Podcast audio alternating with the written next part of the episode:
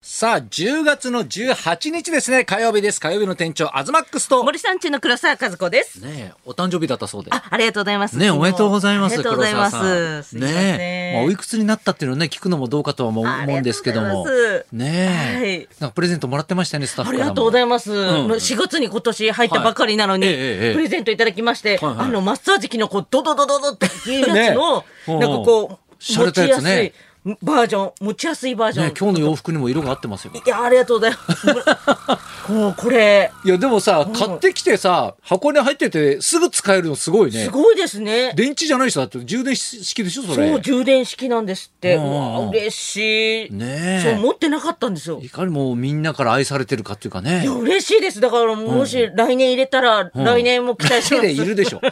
毎年期待しちゃうよね、確かにね。すごいです。ね。ねえそんな誕生日とかってなんかやるんですかええっと、うんうん昨日いは、はいえ当日だったんですけども、うんうんあの、私、えー、6人ぐらいでんご飯食べあらて、誕生日会やって。そうなんです。私以外全員韓国の方だったんです。へえ。そうなんですよ。うんおえ友達と普通の友達とそうみでんす。なではい。はい韓国の、まあ、うんうんえっと、向こうで番組作ってる方とはかい、そして日本に住んでる韓国の方とか、とみんなで、だからハングルが、はい。黒沢さんってなんかさ、そのなんだろう本当ミステリアスというかさ、そうなんかほら友達が少なそうにも見えるしさあでも意外となんかいろいろつながってたりとかさ、はい。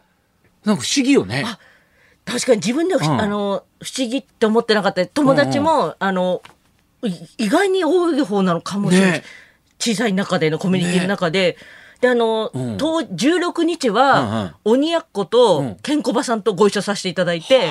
ケンコバさんが、んうんあなんか「はい」ってプレゼントを、うんうん日付を超えた時にくれたんですよ。えー、12時超えて。超えて すごでい次の日ケンコバさん朝6時だったのに。うんうんうんうんその前にいられないかもしれないっていうのをやっこには言ってたらしいんですけど、うんうんうん日越えるまでいてくれて、いてくれてその時に、誕生日だろうっつってはい、おめでとうって言って、はあ。スカ女子が喜ぶようなねえ髪の毛を溶かす、んうんなんかこう、なんかヘッドスパもできるような感じの、なんかこう、ツルツルになるやつがあるんですよ。うんうんうんそれを選んでくれたなと思っいてや、。すごいね。 女子なんかもうみんななんかさ、プレゼントも大人になってるね。 あ、確かに大人ですね。 マッサージとかさ、二十歳の時はもらわないじゃん。本当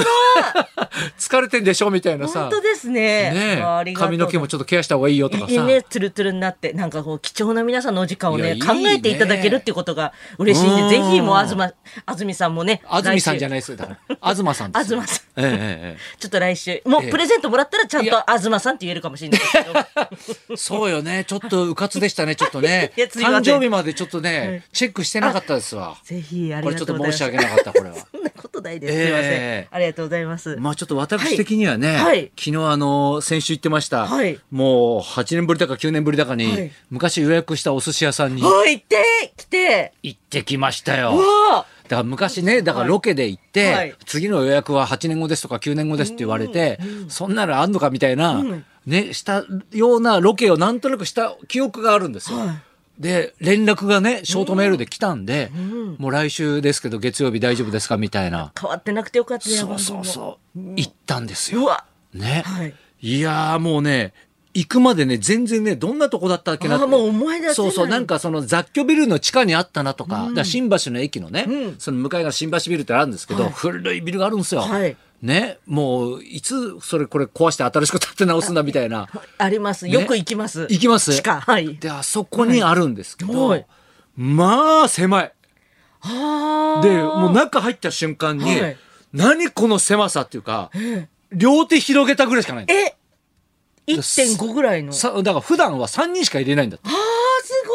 ごーで、今回子供連れてったから、特別にね、だから4人に、もうー椅子をだから4つ用意してくれて、はい。え、ま4人ってことは、うん、人俺と、やすさんと、うちの子供と、あと、友達のお医者さん。あ、あ、おお友達は。そうそう、よくご飯ごちそうになる人がいるんへで、ーちょっとおもてなしみたいな感じではい、したら、めちゃくちゃ狭くてはい、あ、これ、あれだと思って、なんかロケで、はい。前よくあの、なんかテレ東かなんかではい、あの、路地裏の名店とか、激狭繁盛店みたい あなら、、もうありますね。そういうので来たんだなと思って、あーはいね、はいまずこの狭さと汚さっていうかさ、 うんなんか味のあるねそうそうそう。だからあおー寿司屋さんだから、まあ、清潔感はもちろんあるし、はいあれなんだけど、やっぱビルが古くて、何これみたいな、へー急に蘇ってきては、だからもう本当に、コロナの時期だったら断ってんだろうなみたいなあそれぐらいこうぐらいもうぎゅうぎゅうなんかコンパクトなはあだってもう背中よっかかるところが入り口の扉なんだからええあのね2つもないのああん 握るところを入れて。そうそうそうそうそう、へえだから客席も近いし、はいただうまいえ一え品一品ね、はい本当にね手間かけて、はい物もいいものを作ってあ本当にねあの上品でーね、へええ、やっぱお値段するんですか、いやそれが高くないんですまあ高いっちゃ高いんだけど、まあはい貸し切りだしね、はで持ち込みもできるお店なんだけどえお酒とかもい。ね、ええうんだから5万円もしなかったかなあうあ、んうんでも東京のそういうところでええのお寿司はね、もっそとうそう高かった普りしますもんね。通だからもう銀座もすぐ近いし、はいででも本当に大間のマグロを使ってたりとか、まあ、その時の旬のいいもの使って、はだからまあ貸し切りだからね、へえなかなかまあ5万円って聞くとちょっと高く感じるけど、はねえでもまあ大学生としたら高いのかもしれない大ね。学生はそうですうんね昨。日も学校終わってから行ってるからね。うん贅沢な大学生。贅沢な大学生よね同級生には言えないです言ね。えないよだってまあだってね大学終わって安めぐみが迎えに来てそのまま行ってっていや、いうね普。通の大学生じゃないですけど。 いいやーでもびっくりしたね。本当ですね。でまあ味も良くて、でねもうそそんな1日2回転なのかなだかあらーあ二回6転す時るかんですねらと8時半からのもう2回しかしないわけよは。でもうねあもう会話も楽しくて、あね、ーおもてなししてもらって「い、やーじゃあまた来ますね」っつって予約したんだよねまたね、はい次いつだと思う、前は前回は9年後ですよね。そうそうそうそうってことは、でも、そこから、えええええ、じゃあ同じ9 年後そう本当にねあのね、2031年の9月、そんえなバカーなんかな。ね、ノート見て、はいね、もうつじゃあもう次予約してきますわ、なんつって、次いつになりますって言ったら、えーっとね、なんつって、あ、わかりました。あ、じゃあ2031年の9月になりますけど大丈夫ですかつって、その頃なんか何してるかわかんないじゃん、またわかさん。ないですねまあ。でもね、今回行けたしね、うわあ、面だか白らい。次はどうなってるかわかんないね。だって、前は子供もいなかったしさ、ね、その時は自分が大学生になるとも思ってないわけじゃん。ああえ、じゃあお母さん9年後何歳になってるんですか16歳。ええ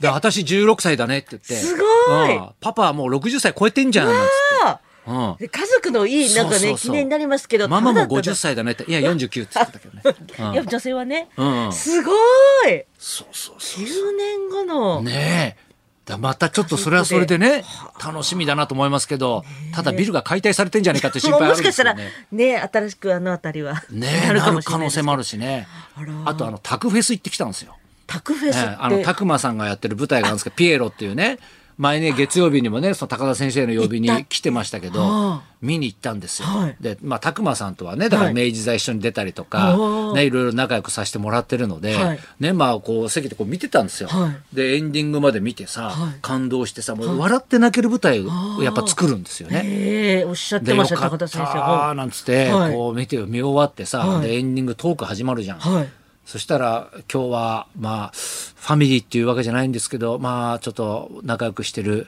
方が見に来られまして、ちょっとエンディングなんでちょっと舞台に上がっていただこうかと思いますなんつってさなんか喋り始めて、はいえー誰が来てんのかなと思って「東さんおあら東さん」なんつってさ